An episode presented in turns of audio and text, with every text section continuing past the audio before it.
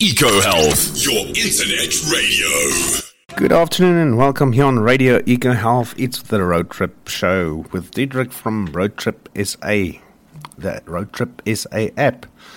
And we've been laughing here, we're talking about all the crazy stuff been happening, uh, everything breaking, people going crazy, and all that kind of stuff. But yeah, at the end of the show, we're going to give you the winner of the Mikey's Fontaine competition. So, Diedrich, you again. There we go. Afternoon, Dewald. yeah, Mikey's Fontaine competition today. So, um, we're waiting for all the final entries to get sent up to us, all the, all the final correct entries. A lot of people apparently took uh, some huge flying guesses on the competition. but no, it was not a Hyundai i10 that went to Mikey's Fontaine in the Road Trip magazine. Just, uh, just a heads up about one of them. Just waiting for all the final entries, and we'll we'll do we'll do the draw at the end of the show, and uh, hopefully whoever wins it will be on their telephone, and we can give them a phone call and and yeah. let them know. Yes, let's do that. And today you said we're going to move towards the Kruger Park. I've been itching to do a couple of episodes on the Kruger Park. And uh, I mean, we now, I think, on episode 13 or 14 or something already. Yeah, and 13. the Kruger Park has got to be one of the most iconic tourist destinations that we have, and in fact, in the world. It's a world class wildlife destination. Yeah. And for a lot of people, the Kruger Park is not just a park. It's not just to go and see the animals. It's almost got a kind of spiritual value for people. People go there to restore themselves. They go there to enjoy the peace and quiet of the bush. Yeah. And I don't know how to describe it. I mean, for me as well, I can never go to the Kruger Park enough times. Yes, yes. And you know that that early, early, early morning as the sun rises, when whether you summer, winter, you know, some of the gates, some of the gates open like at half past four or five o'clock in the morning. Yeah and there's always a bit of a rush to be the first car in the queue at the gate, and that anticipation. You know, there's this the sun the sun is coming up. Yeah, yeah. Just ten minutes before the gate opens or so. No, none of the engines are on. All the guys have switched their cars off, and they're standing outside, and you're hearing a couple of people talking, and there's coffee going. Yeah. But you've got that. There's a particular smell in Kruger, and there's that atmosphere, and you can stand in. You're in some of those camps at the gate, and you're hearing the fruit bats in the trees. They've got that little tink, tink, tink noise in the trees. Yes. With luck, you got lions or hyena or something in the distance. And as those gates open, you start up and the convoy sort of start moving out of the gates, and you've got that anticipation, especially in winter. You've got your beanie on, your gloves, your your your, yes. your scarf around you because it's freezing cold, but you've got the windows open that you don't miss anything. Yeah, cup of yeah. coffee, couple of rusks, a couple of Ouma rusks in the car. yeah, obligatory coffee with biscuit in the morning. Yeah, and you drive down those tar roads, and you there's always the chance of a lion or something lying on the road, keeping the warmth of the tar. Yeah. And Kruger's got one of those. It's one of those magical places that always surprises. There's never a trip that you come back from Kruger disappointed. Yes. There's always something. There's always something brand new to see. And one of my pet hates about, about about sort of our tourism industry and the wildlife industry is this this this irrational focus on the big five. Yeah. And people almost feel cheated if they haven't seen the big five. Yeah. But there is just so much else to see that you're doing yourself a disservice by trying to concentrate on the big five. The big five yes. will come. At yeah. some stage they'll arrive and you'll and you'll see the big five. But you know, Kruger I think looking looking at the preparation I was doing yesterday and today on Kruger, I think Kruger's probably going to take three, maybe even four full episodes to even just start scratching the surface of what is on offer there. Yeah. And a little bit about the history as we go through the park. There's a lot of historical sites now. All of all of what we speak about is is on the road trip app, and especially the details in Kruger. It's one of my favorite places. All the camps have got details on all the accommodation, what is there, our tips on going there, what birds are there, what specials are in the area to see and to look for. So yeah. the road trip app is worth downloading almost just for the Kruger Park info. It's stuff that you're not going to find easily, and this is built up over 30, 40 years of traveling to Kruger. Yes. But the original park was declared in 1899 by President Paul Kruger. Now, this is just before the Second Anglo Boer War, War of Independence, Freedom War. uh, standing joke, sorry, guys. and he declared a place called the Sabi Game Reserve. And where that actually came from, it wasn't out of any kind of altruistic notion about preservation or animals. It was actually about a self preservation for the Republic. At that time, the Lowveld was still a disease ridden, malaria ridden area that was Okay. almost not accessible in the summer months. Yes. And what would happen in the winter months is the farmers from the Highveld would descend the berg because now the diseases are, are, are not that prevalent and they would come into that area to go hunting. Yes. And they would stock up on hide, they would stock up on meat and food and biltong, and they would transport that back up into onto the Highveld as and it formed an extremely important part of the economy of the old Transvaal Republic. Yes. And Kruger realized that a cornerstone of his economy was actually in wildlife. Yeah. And he realized, cleverly enough, that the scale of shooting and hunting in the winter months was going to cause a massive extinction Influx. or Y- issue. yeah. And that's why he actually declared the Sabi Game Reserve. Later on, the Shingwedzi Reserve was was added to it slightly further to the north. A little beast called the Pongola Reserve existed for a while, and then it take, got taken back again. But eventually, in 1926, a couple of these little pieces got coalesced. Government bought up some land in between some of these little separate game parks. Yes. And 1926, more or less the modern form of Kruger was created. And it's 1926 was also the year that the National Parks Act was proclaimed. Okay. So those two those two coincided, and obviously the National Parks Act was was promulgated in order to preserve the Kruger Park. That was our first and, and our and our main one. But yeah, you need to understand the scale and size of Kruger.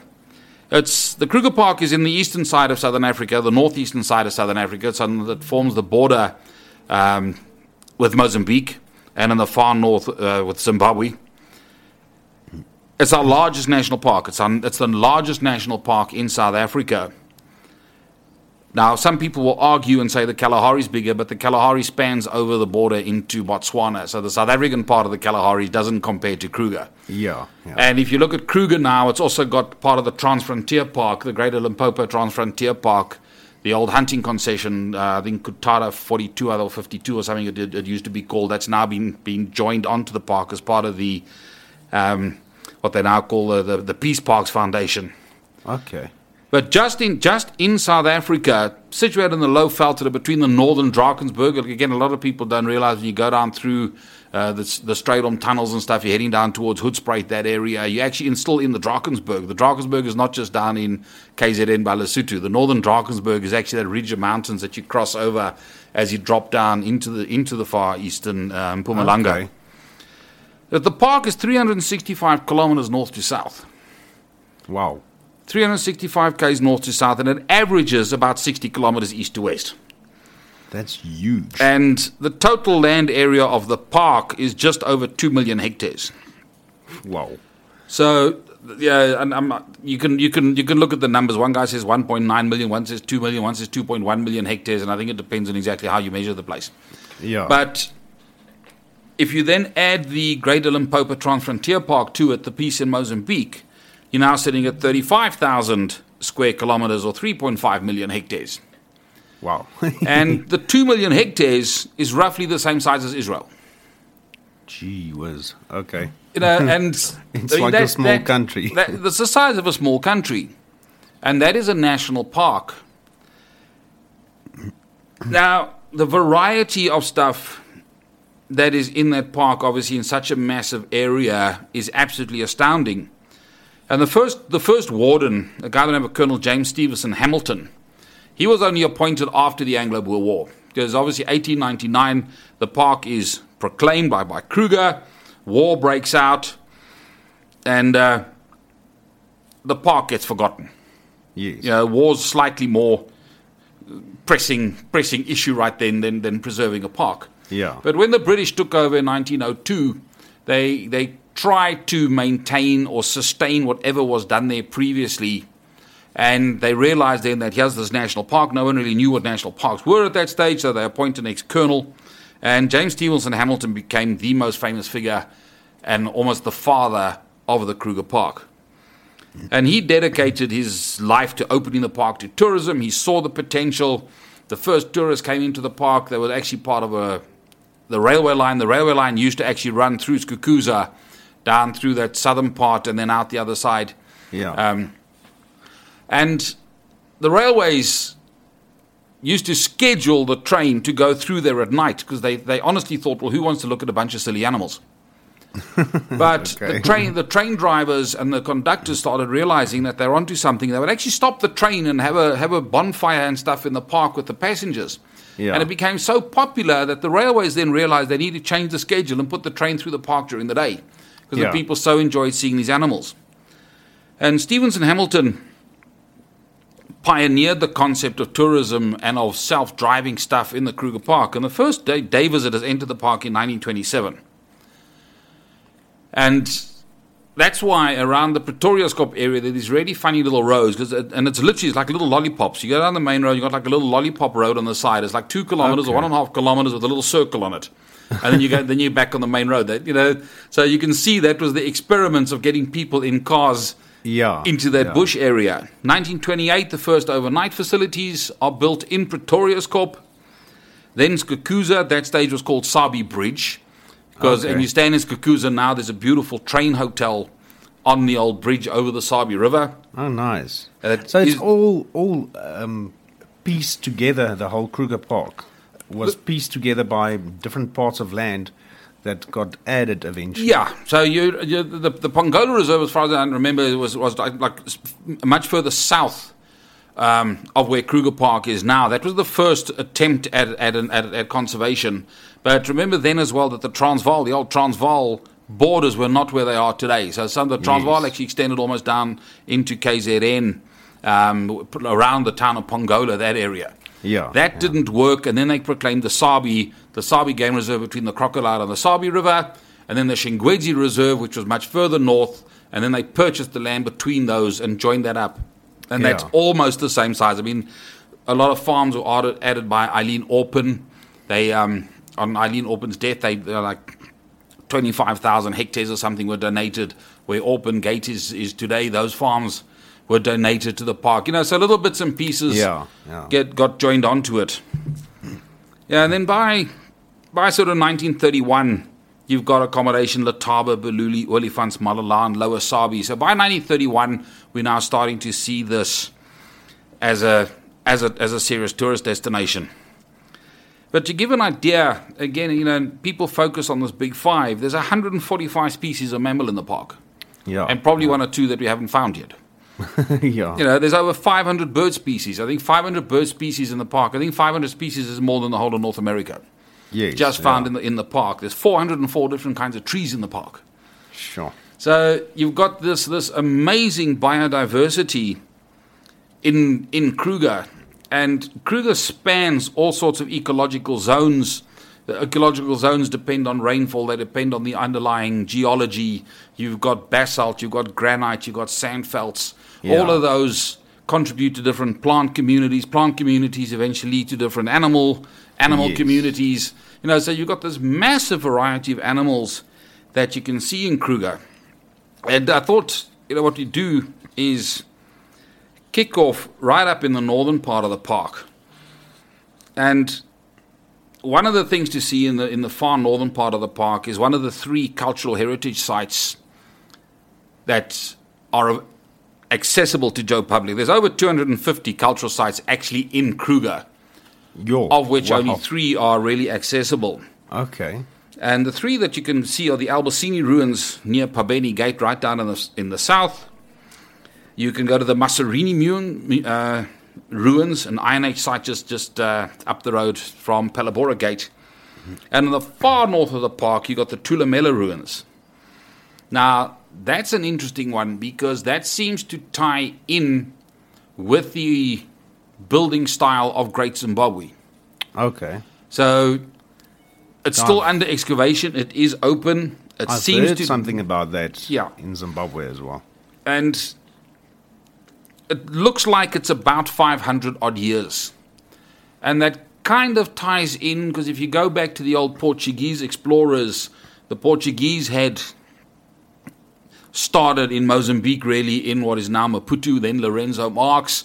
We're Yeah. now talking 1500 odd, somewhere 1520 something or other. I'll, I'll have to check exactly what those dates were. But the first explorers of the Portuguese, and look, their navigation was dodgy, so, you know, when they're writing reports, you don't know exactly where they are. Yeah. But you, their early transcriptions put them into the Lebombo Mountains, which forms the border with Mozambique and Kruger. Yeah. They in the Lebombos, and at that point, we're now talking very early 1500s. They found active communities in villages with the same building style as Great Zimbabwe. Yes. So Thulamela, in the far north of the park, is very, very likely to actually have been part or one of the outlying posts, villages, trading posts tied into Yes. into the Great Zimbabwe um, civilization. But when you go to the far northern part of the park, your absolute first and one of the most talked about little spots is a little spot called Crook's Corner. Crook's Corner. Crook's Corner. Okay. That sounds interesting. Now, when you stand in Crook's Corner, you you actually can see three countries. You you got Mozambique, you got Zimbabwe, and you got South Africa. yeah. And where that name comes from is it was a hideout for criminals in the former South African Republic or the ZAR. Ah. So and for criminals from Portuguese East Africa and criminals from Botswana land or at that stage uh, um, the British colony of Rhodesia. so that's where the name Crooks. Well, they, they used they used to sta sit stand in that corner because you know they would have spies and what have you, and they get reports that the police were coming or this that the next thing. And if the Portuguese police were coming, they'd just pop over the border and go sit in South Africa, Yeah. and then the Portuguese police couldn't catch them. Or the South African police were coming, they'd pop over the river and go sit in, sit in, in, in Rhodesia. Yeah. so it became a little, it became quite a thriving little community.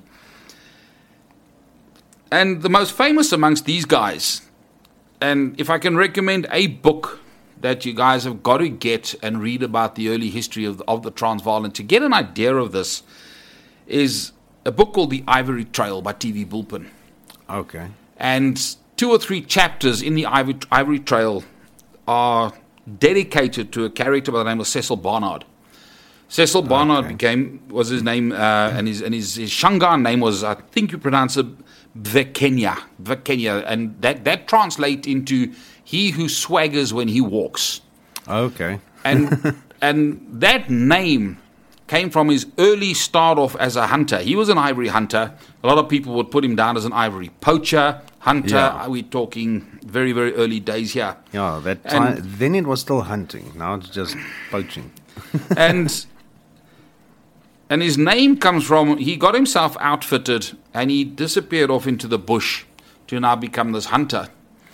But he got attacked by some highway robbers, some Shangans. Attacked him, beat him, almost almost beat him to death, stole everything that he had, and basically left him for dead. Yeah. And this character wakes up and he's now basically naked in the bush somewhere in northern Kruger, what is now northern Kruger. Yes. And he walks out of there. Barefoot, no clothes.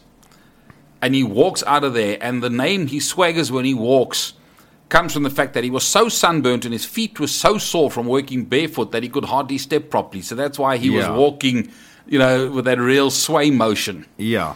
Needless to say, part of the Ivory Trail is his revenge eventually on those Shangans. Uh, he, he did manage to find them again. Yeah. But he became a really famous character of Crook's Corner and he became one of the most prolific ivory hunters or elephant hunters of that era. And he had a very, very unique system in Crook's Corner because Crook's Corner actually has a beacon in it. There's a little triangular beacon that says, Here be three countries that join. Okay. And he started getting very irritated with having to pack up his camp all the time to move when the police were coming. yeah. So his answer to this whole story was well, either he then dug up the beacon and made the beacon mobile. So he would then just pick up the beacon and put the beacon on the other side of his tent. okay. I can see how that can work. As he didn't have to move camp all the time. All he had to do was move the beacon. Move the beacon. and, he, and and and one of his famous answers was that he says, "Well, if the if the police from Mozambique or Portuguese East Africa, South Africa, and Rhodesia come for me at the same time, he'll put the beacon in his tent, sit on top of it, and let them fight it out." Okay. But Crook's Corner is is like the furthest north little spot you can visit in Kruger. It's it's one of those areas in Kruger with with massive, massive riverine forests. It's fever trees all over the place. You're on the Limpopo, and even Rudyard Kipling's poem of um, you know the great grey what's it? I think it's the great grey green greasy Limpopo, all set about with fever trees. Oh, When you stand at Crook's Corner, that poem is right there. It's the most magical, magical area um, up there. And you can get out of your car at Crook's Corner, have a look, take some take some photographs. A little way down the road is the Pafuri picnic site. Again, right on the river.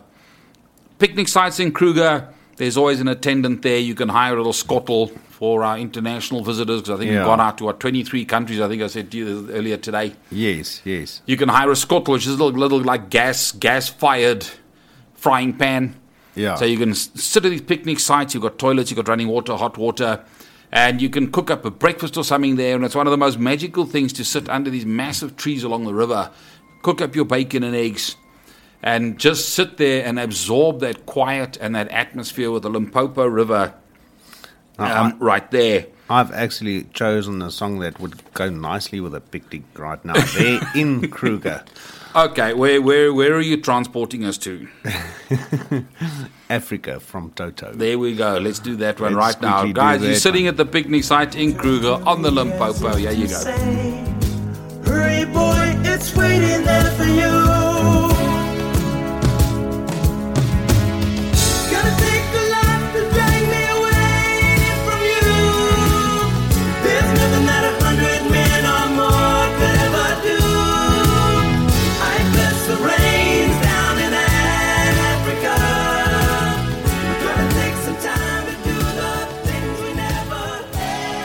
Okay, we are back. Diedrich was just telling me about this guy that kept on moving the the, the, the beacon, and he actually gave himself up eventually because he was uh, poaching royal game. yeah, no, again, one of the larger than life characters.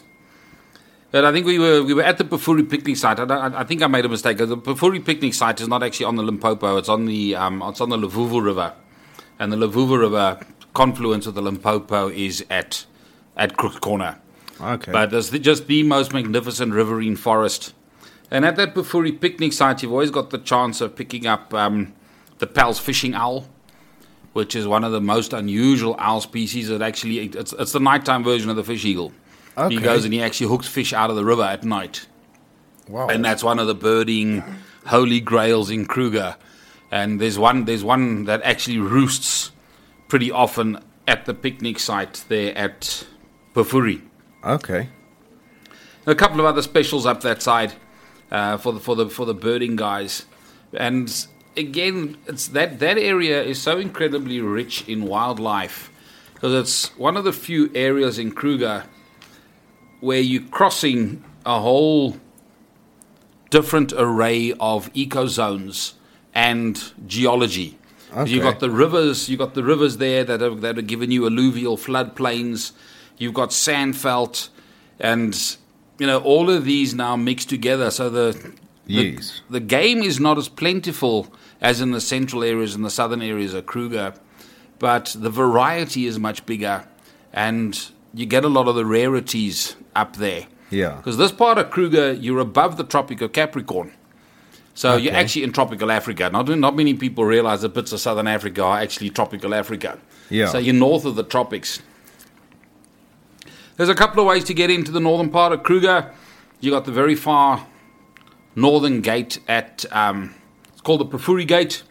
Then you got the Punda Maria Gate, and much further to the south, and it doesn't really count because I don't count anything south of the Letaba River as northern Kruger, but you got Phalaborwa Gate as well. So Yeah. you know it's a bit of a bit of a travel to get in there. And if you want to stay at one of the more central camps or so in that northern area, you've actually got to plan it pretty pretty well because some of them are not reachable within within a day, say, of Johannesburg. You're just not going to make some of those smaller little camps Yeah. that are in that area. And if you if you spend that time at in that northern area and you've gone you've gone to the picnic site, you've gone to Thulamela, another quite interesting little spot just south of that. Now, at in those remote areas, there's only one road sometimes that you can travel, and that's the H1. And the H1 is the Okay. spine of Kruger. It travels right, goes right from the northern side of Kruger right down to the bottom, or down to the south. Yes. And they've actually numbered it very carefully, cleverly, because every major intersection, the H1 changes. So down on the southern side of Kruger, you've got the H11. Then you hit the first major intersection, becomes the H12. The next major intersection, H13. so in the far northern part of the park, you actually kick off if you're coming in at um, Pafuri, you're actually on the H19. And then as, as you hit the main intersection there, is up that part of the park as well. If we're going to go sort of sequentially with the accommodation units, at the Pafuri border post, now there's two accesses into Mozambique through Kruger.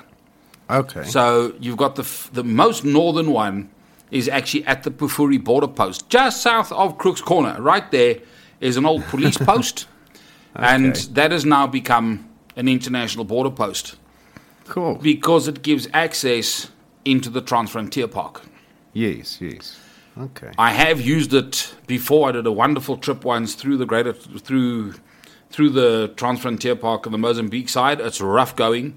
It's all dirt roads. There's zero facilities. There's just campsites, and I hit many many dead off-road trailers on those roads that, that are just disintegrated. The axles had broken in half. The ah. suspension had given out. The main chassis had cracked in half. So Oh, be wow. careful when you go that side because it is really, really rough. And the, the, a lot of the trailers, this, all these so-called off-road trailers, just didn't make it that in that section. Yeah. So you've got the border post there, but you've actually got some accommodation there as well. It's called the Pafuri Border Coast, uh, the the Pafuri Border Camp. Okay. And there's three little houses there that I think it's the old commissioner house, you know, the old police commissioner or something. And there's Yeah. three little houses up on the hill that you can actually, so if you plan it correctly, you can have a nice night in Kruger, and the next morning early you can cross the border and get into the Transfrontier Park.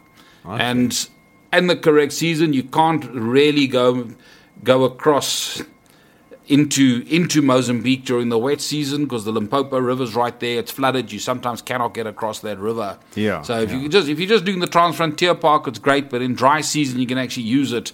And I know there's people that then cross the Limpopo when it's dry, and then they head up to central Mozambique for their for their normal holidays. Yeah. I've never managed to do that road. It's again, it's on the bucket list. Okay. On the bucket list. It's on my bucket list to get to get to get out that side. So when you're heading when you're heading down now and you're on the H1, the first place that is of sort of historical interest is called Baobab Hill. Okay. Now that's just that's just south of Thulamela, and Baobab Hill you can't get out there, but there was an organization called the WNLA, which was the Witwatersrand Na- Native Labor Association. okay. And we, we need to remember the park was only proclaimed 1899 and really only started in 1902, 1903 when the British took over, and then it took Yes. until 1926 to coalesce, etc., etc. Yeah. But gold was discovered in Johannesburg in 1886. Oh yeah. And that created a massive, but massive demand for labor. yes. So guys like Barnard actually became what they would call native recruiters. Okay. And they would then go and try and find labor to go and work on contract for six months or 12 months on the mines in Johannesburg. So they would go around the villages and recruit guys to now go through and go through to the to the Highveld. yeah. And it's it, again, it's an interesting part of our history because the demand was so huge for labor to work underground that almost anything went. Yeah. It Didn't matter. You, you needed bodies. You needed bodies, and you needed muscle. Yeah. Yeah. And they would go and recruit right up into Mozambique, into then Rhodesia, technically it was illegal to get foreigners in. Oh yeah. But what they would then do is they'd get these guys in, they'd hold them in a camp somewhere, teach them a couple of words of the local language, then pass them off for some of the locals, and then send them off to the mines. Anyway, and, and no one seemed to question this too much. I the- wonder if that's where Funny Galore comes from. Yeah, no, Fanagalo does come from the from the mines in Johannesburg. It's an amalgamation of I don't know six or seven, or eight or ten different languages, Yeah. yeah. and just that everybody could then understand one language because you know the Joburg mines you're working with ten or fifteen different languages or nationalities underground, Yeah. and you're trying trying to give instructions and stuff. So yeah, no, that's exactly where Fanagalo comes from. okay. So you've now got this this um, there's, there's this little labor camp there on Baobab Hill, and it's a, it's a, it's a very prominent little outcrop. So you, from miles away, you can see where it is. So that's why they use it. And right on top of it is a very very prominent, most beautiful um, Baobab tree. Okay. And and these guys operated there right up until about 1927.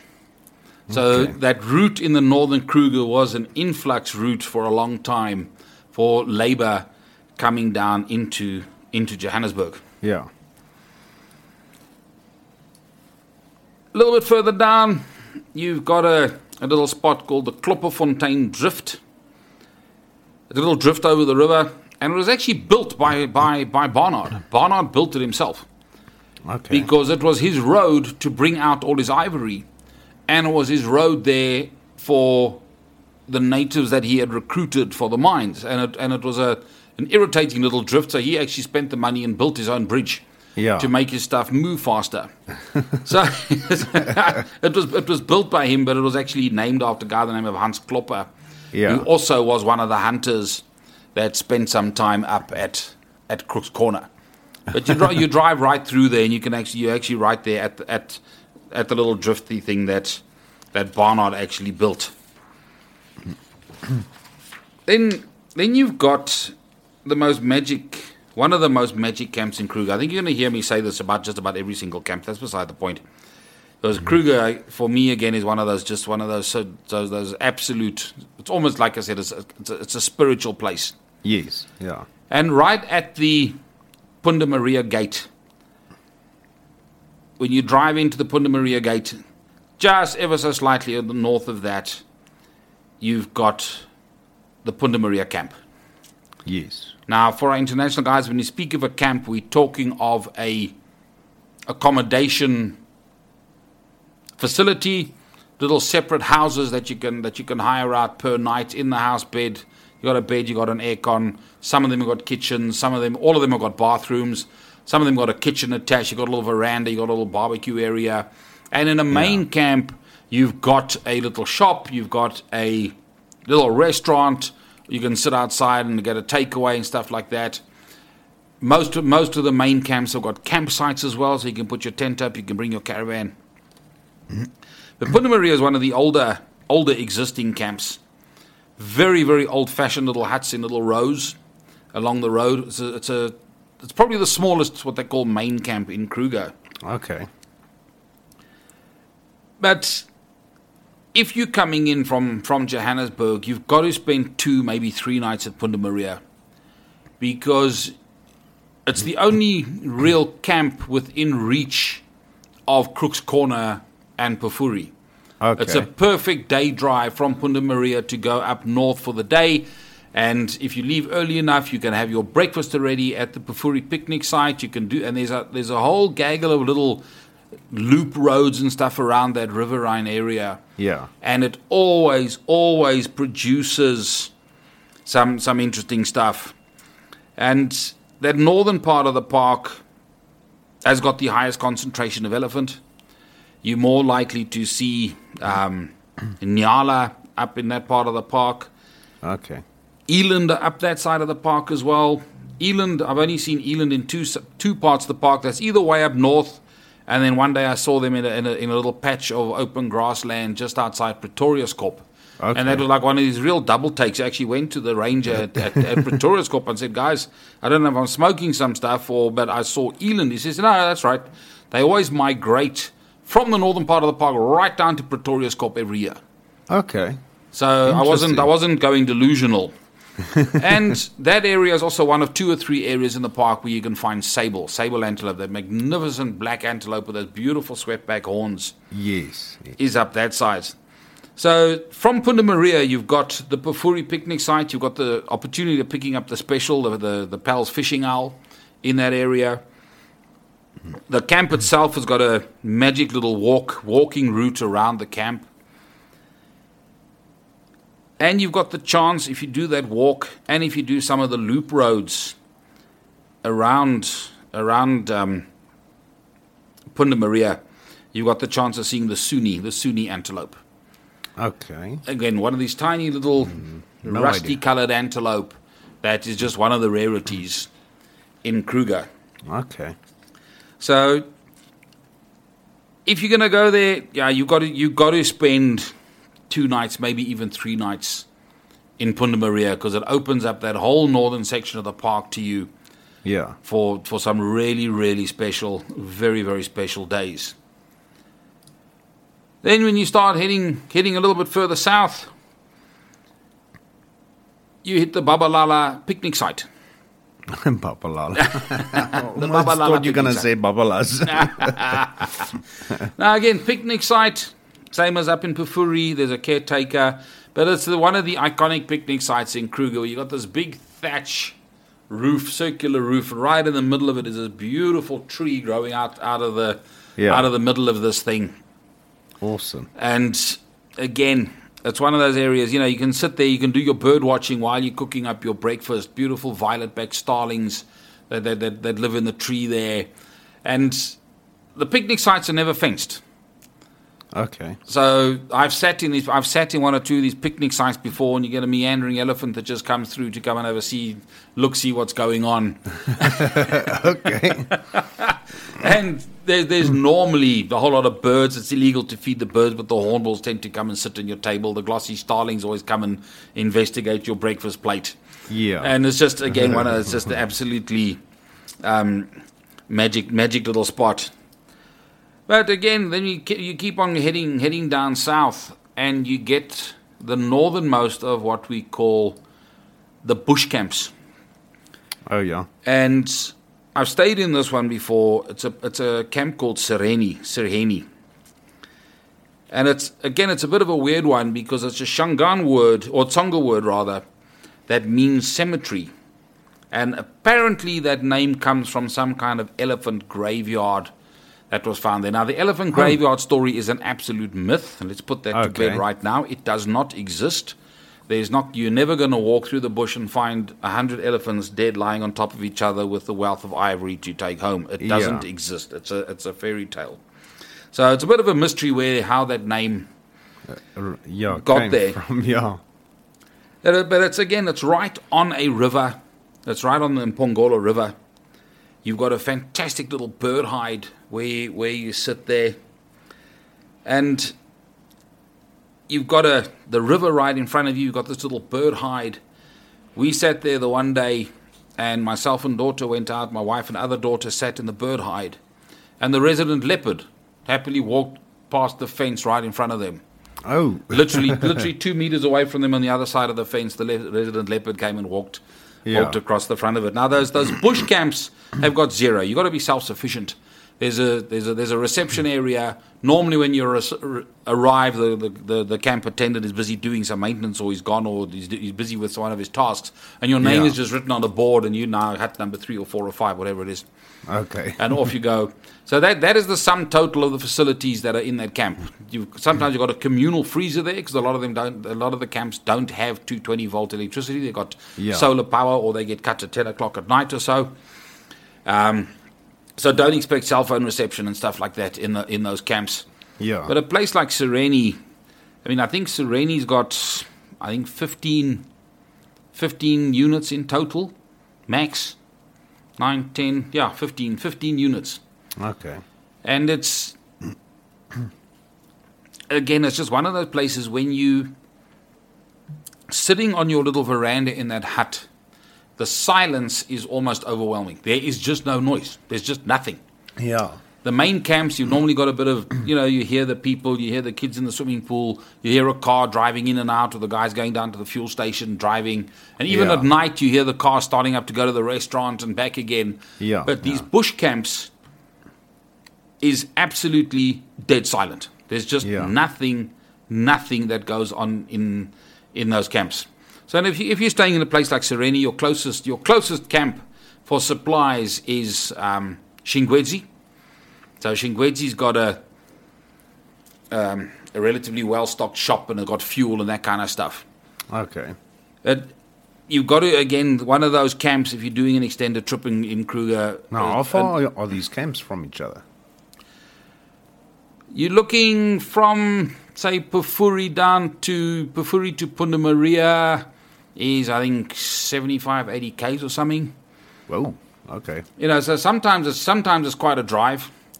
Yeah. Um, you know, I, I think I think I'm, I'm talking completely out of my memory here, but I think um, Shingwedzi to Sirheni is about 40 k's or 45 k's. okay. So it's an hour drive. The speed limit's 40 k's an hour, dirt and 50 k's on tar. But you don't want to do that. I mean, Yeah. when when I'm in Kruger, my planning on dirt is 25 k's an hour. So if you're trying to work out distance of drive and how long drive's going to take, you got a 50 kilometer loop you want to do, it's going to take you two hours Yeah. because it's a stop and a go and a slide, you know, reverse and have a look and drive slowly so that you're not missing stuff. Yeah. And you don't want to go drive fast, and it's, it's pointless driving fast in Kruger. It's Yes. just, it's, it's, it makes it just makes no sense to drive fast in Kruger. And then you've got um, the next main camp, which is Shingwedzi. Now, Shingwedzi is on one of the main rivers that goes through the northern section of the park, the actual Shingwedzi River. And even the descriptions say you have the most magical evenings in Shingwedzi. Your entrance into Shingwedzi is a kilometer or two along the along the Shingwedzi River, Okay. and it's again huge, huge trees along the river. You've got this beautiful view out because the the river's pretty low down, and you've got this beautiful view. There's normal normally saddlebill storks in there. There's there's hippos there. There's 99 percent of the time you're going to hit a troop of baboons that are swinging around and playing there. The most magical part of Shingwedzi camp is the main reception area and restaurant is built right on that river. Yeah. So you can sit there, you can order a toasted cheese or even just sit and have a drink or something, but you've got the view out over the river. Yes. And Kruger's one of those places where it's often more rewarding to sit still quietly somewhere rather than madly racing around looking for stuff. Yeah. Yes. And so often you sit quietly, maybe it's a little viewing spot over a river, you've arrived in your car and you've got the windows down, you get the coffee out and you make a cup of coffee and you get a rusk or something early morning. And you just sit there and it's deadly quiet. You've got the birds chirping, the woodland kingfishers are going off in summer. Yes. Sometimes you hear the baboons barking down the down the river because there's you know they spotted something and they're getting tense about something. Yes. Yes. And as you sit there, suddenly you just see a movement here. And the next thing you see a little movement there. And then suddenly on the other side, hang on, but there comes a giraffe walking down the river. And then suddenly over here, something on the sand starts moving. Yeah, but, but there's Impala there. Yeah. And people, again, you know, and I've said it a couple of times, suffer, suffer from RSAP's disease, as soon as possible disease. and Kruger's not an, an RSAP's place. Kruger's a Yeah. sit still and watch place. So often it's absolutely pointless driving around madly. And okay, we're talking about road trips here, but Yeah. sitting in Kruger with with the windows down at a picnic site, or sitting at a viewpoint, or driving down a little dirt road somewhere is Yeah. almost the ultimate form of road trip. Yeah. And the surprises that that pop out there, and Shingwedzi's got two two entrances, exits. So you can actually drive through the camp, and then you head down towards a place called the Kanniedood Dam. Okay.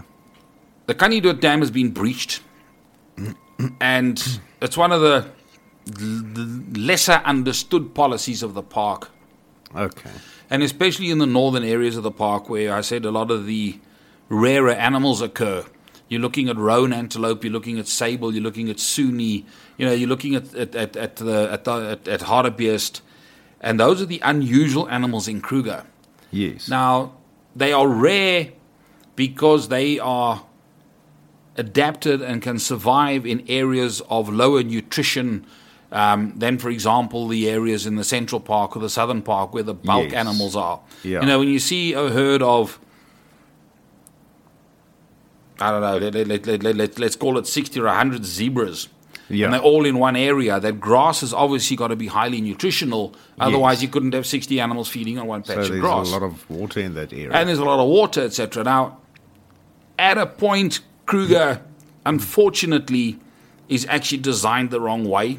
When I say designed, it, by by mistake, or not even by mistake, just just just by by what happened. It's a very long park, narrow north to south. yeah. But the natural migration routes of the animals was actually east to west. Ah. So what happened is when they eventually fenced Kruger, it took a long time to fence Kruger. The animals started migrating and they hit the fence line. Oh dear. And thousands and thousands of zebra and wildebeest died along the fence line. so of course everybody gets very upset. All the nature lovers get upset. Oh no, I've got to save the animals, save the animals. And there was a a project called um, Water for Wildlife where the Parks Board raised an awful lot of subscriptions, public subscription to now drill boreholes, put in windmills, and pump water for the animals because the animals were now dying of thirst because they couldn't migrate Yes. to where they were going. So now what happens is you sink a borehole somewhere, you're putting an artificial drinking point. You're now providing water where historically there never was permanent water. Yes. So you're now keeping animals in that area that historically never were there. Yes. So the the other types of animals, your your rarer ones, your roan, your sable, your tsessebe, your hartebeest, they have a very different social structure to the mass and the big herd animals. Yes. And now suddenly the herd animals are able to stay in those areas where previously they never were. Yeah. Now what happens is the predators follow the big herd animals because now there's enough to eat. Yeah. It's an awful lot of hard work running around trying to find a couple of lone roan or a lone, or a lone um, Yes, sable antelope. yeah. You know, your lion's got to work hellishly hard to find that guy and then try and catch him. Yeah. Where it's a lot easier to chase after a herd of zebra, and your chances of hitting one is going to be a lot a lot easier. Easier, So your predators tend to follow where the food is. Now suddenly there's food for the predators in these previously inaccessible areas. And what eventually comes out of this mix is that they then discover that antelope, like sable and roan, their babies are not able to follow them immediately. So they actually hide their calves. Their calves lie down quietly somewhere under a bush in the, un, under a tree somewhere and rely on their camouflage. Yeah. Whereas you tend to find that the herd animals like wildebeest and zebra, the baby's born within five minutes, baby wildebeest is charging off after his mom and is able to run. Yes. Yes. So the introduction of predators into those areas was allowing the predators to find the babies of these other antelope. So oh. we wound up with big population crashes of those rarer anim- animals. yes. And a very hard decision was made a while ago by the Parks Board to actually shut down a lot of those windmills Oh, to stop the artificial water. A bit of public outcry because now that windmill was raising subscription in memory of Uncle such and such or something who was a lifelong Yeah. fan of Kruger, etc. You know, so there was a lot of opposition, but a lot of people didn't understand the ecological reasons behind it. yes. Yes. And when you go to the Kanniedood Dam just outside Shingwedzi, it's the same thing. They've breached the dam because it was an artificial water point. And it ah. stops the fish migrating. It creates a, an artificial floodplain. You know, there's a lot of water in area that in winter normally wouldn't have water because the river Yeah. would, you know, there's, so there's a whole roll-on effect of doing this stuff. Yeah. So there's a lot of really, really interesting ecological stuff happening and going on in Kruger. From Shingwedzi, you've got a couple of beautiful drives. The one is down to the Kanniedood Dam. You head out to the western side of, of Shingwedzi camp. It's got a beautiful, beautiful riverine stuff. The remnants of the Kanniedood Dam are still there, so there's still a lot of reeds and stuff. So you, the bird life is very, very prolific. Yeah. It's just an interesting one. As you go all the way down, you can get down to a little place called Depeni. And there's a little structure there, like a little bath thing. okay. And when you stand there, you're literally maybe 100 and 150 meters away from the Mozambique border. okay. And it was an old dipping tank. And it sounds very, very weird, but it was actually to disinfect illegal immigrants from Mozambique. They were Oh. forced to walk through the dipping tank because the authorities in those days thought that those illegals were bringing diseases into South Africa. So they had a dipping tank for, for people. On the other side of the camp, you can head out to a place called Red Rocks. Again, a fantastically rewarding drive. It follows the river, most awesome geology. And they were actually at Red Rocks. It was actually historically a little mining mining spot for gold. There were a couple of couple of prospectors there right up until the early 1920s. Um, guys were still prospecting for gold in Yeah. that Kruger Park area. But those drives out of Shingwedzi again, absolutely mind-blowingly beautiful. And those areas, the biggest herd of buffalo I've ever come across was actually on a drive through to Red Rocks. That herd must have been a thousand strong. Wow. Absolutely Yes, that must have been amazing. something to as- see. and it's an awesome sight. And buff, buff are one of those funny ones that,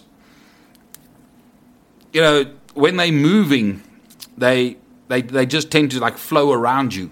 Yeah. So your car can actually be in the middle of the herd, and you've got buffalo coming to the front of you, buffalo coming to the behind you. yeah. And many years ago, I was actually a trail guide in the Timbavati Game Reserve, a foot safari guide. yeah. And one of the most scary moments I ever had was walking along the banks of the Klaserie River. and you're up front, you're carrying the rifle, you've got a, a string of, say, eight, six or eight people behind you. The trail's never were more than eight people. yeah. Yeah. And I suddenly hear this rustling in the river, in the reeds, and you can see nothing. You can see there's nothing to be seen. Yes. But I hear this rustle, rustle, rustle. I stop, take the rifle off my shoulder, I call the folks behind me. I say, right, bunch, bunch, there's something coming. And out of the reeds erupted a couple of hundred buffalo that came up towards us. Oh yeah. I mean, there's nothing you can do. You've got a hundred buffalo coming up towards you. They're, they're literally like a hundred meters away from you. And they just flowed around us. Yeah. They split around because I'd formed like a little group. So Yeah. obviously I'd, I looked like a rock or some kind of solid Thing, formation, and they literally they just flowed around us and and and ran off into into the dust. And I mean the people were shaking, but I can tell you they went home with a memory of note. I also went home with a with a with a kind of kind of serious memory. But I mean, there's nothing you can do. I mean, Did, did it have to go into the wash? wasn't quite that bad. It wasn't quite that bad. Uh, yeah, I mean, look, we and uh, here we go. I said, I said to you, we're going to take like four or five episodes to Yeah. to cover Kruger. When you've got Shingwedzi, and then you've got the one of the other beautiful little bush camps, place called uh, Bateleur. Bateleur, obviously named after the Bateleur eagle. yeah. Beautiful, beautiful, most beautifully colored colored um, eagle. And again, Bateleur is right on one of these swap over areas. You got the Mopani, you've got the woodland savanna in that area. Yeah. And again, you get that variety of animals in there. Now, when you go south now from the Shingwedzi Bateleur area, you almost hit serious monotonous landscape almost until you get right down to Olifants. Because now now you're sitting on, on the Mopani Mopani and mixed bush willow areas Yeah. and it yeah. becomes it, it becomes kind of kind of monotonous. And you then sitting sitting on the on the pure Mopani shrub veld. So the, when we talk about Mopani shrub veld, it's that low growing Mopani, like a meter and a half, two meters, two and a half meter high. Okay. Very different to what you get around Punda Maria. Punda Maria, the geology is very, very different. And there, the Mopani is actually a forest tree. It's a massive tree, six, Yeah. five, six, seven meters in the air. And that's a whole different kind of atmosphere. Because there, and the Mopani is an amazing thing. It becomes this, this really bushy shrub. It can become a full grown, massive tree. Yes. But once you get to to that Bateleur camp, uh, and you start going going south from there, then you're entering a whole different area of the park, and you're now starting to hit the serious Mopani Veld. Yeah. And the Mopani Veld is the elephant area in Kruger. The most magnificent elephants in there, and that's why we got to go past Mopani Camp and a couple of other spots, but eventually you get into Letaba on the Letaba River. Yes. And I always regard the Letaba River as the boundary between the northern side of the park and the southern side of the park. So I haven't quite got to that borderline yet. But that's why in Letaba they've got the Elephant Museum, which showcases the old Tuskers. There's always been like a Big Seven Yeah. or Mighty Seven or Magnificent Seven in Kruger, and those elephants get monitored. And years ago, Kruger had a policy of culling.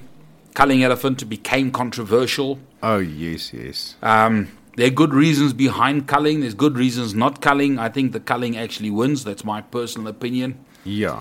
And the culling, unfortunately, or the early hunting tended to take out the big tuskers because that's what the hunters were after. They were after the ivory. Yes, So your yes. gene pool starts becoming a bit distorted Yeah. for small tuskers. The big guys are taken out. And when Kruger had a culling policy, they would actually, if a big tusker was with a herd, they would then not cull that herd. They would spare that herd because they wanted to save that gene pool. Yes. And I've seen one or two of these guys, and one of my most memorable ones was what was the elephant called Tshokwane. Now Tshokwane lived much further south, down down um, sort of much closer to Skukuza, that around the Tshokwane picnic site. Yes. But his tusk was so long that he actually couldn't walk. He couldn't walk properly. He actually had to hold his head up at a funny angle, Yeah. or his tusk would actually dig into the into the sand. Wow. Beautiful and an absolutely amazing experience to see that one. So, okay, we've we've now we've got we got down to um, Bateleur Camp, and we're going to have to carry this one on on version two or episode two of Kruger. Yes. But guys, again, Kruger, one of the most iconic South African road trip experiences that you can have. World class, absolute world class wildlife destination. Yeah. I think let's quickly go play a song, then we go into the competition uh, results and so on. Fantastic. Let's do that. What, what, what, where are you taking us now with your music? Can't remember. I think it uh, was a Johnny Clegg one, if I'm not mistaken. Funny how Johnny Clegg seems to Uh, feature he on our he shows. keeps on popping up. okay. Well, let's go play that one, and I will, we will be back shortly. and. A great heart is standing by. I'm searching for the spirit of the great heart and keep me by. And we are back here on Radio Eco Health, and we quickly gonna give you the results of the road trip competition, the Mikey Matjiesfontein competition. We had a, uh, quite a lot of entries, but uh, apparently there's only six lucky ones, which we're gonna choose one of them. Uh, how are we gonna do this? You said I must pick a number. Pick a number. Pick a number between 50 and 56. So you got a choice 50, 51, 52, 53, 54, 55. Which one? Um, I'm gonna go for 53. 53. 53 belongs to Renata van Us.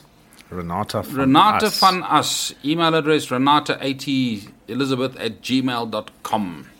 Well done, Renata. We will be in touch with you and you'll be getting your vouchers and stuff for your two nights at the Matjiesfontein Hotel at the Lord Milner in Matjiesfontein. Well done. Awesome, great stuff. And uh, yeah, quickly tell uh, the people how many countries actually downloaded some of the podcasts and all those. Our podcast is actually doing amazingly well, or our podcasts are doing amazingly well. If I just quickly go in here, let me just see locations. We 'cause that have. was interesting. Let me just get onto all episodes. Okay, now of course my computer is hanging. There we go. We've got 23 countries. 20 our, our our message is going out to 23 countries across the across the world.